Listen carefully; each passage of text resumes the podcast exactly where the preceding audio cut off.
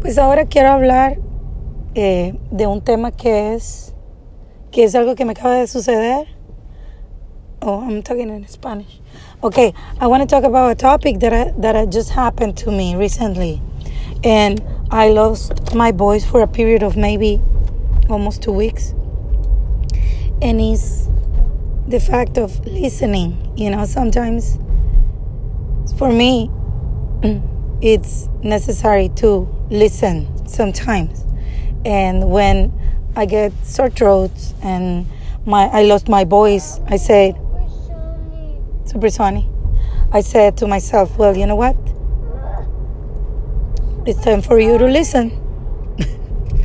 so maybe this is not the perfect moment to talk about it, but you know, I know it's gonna go away.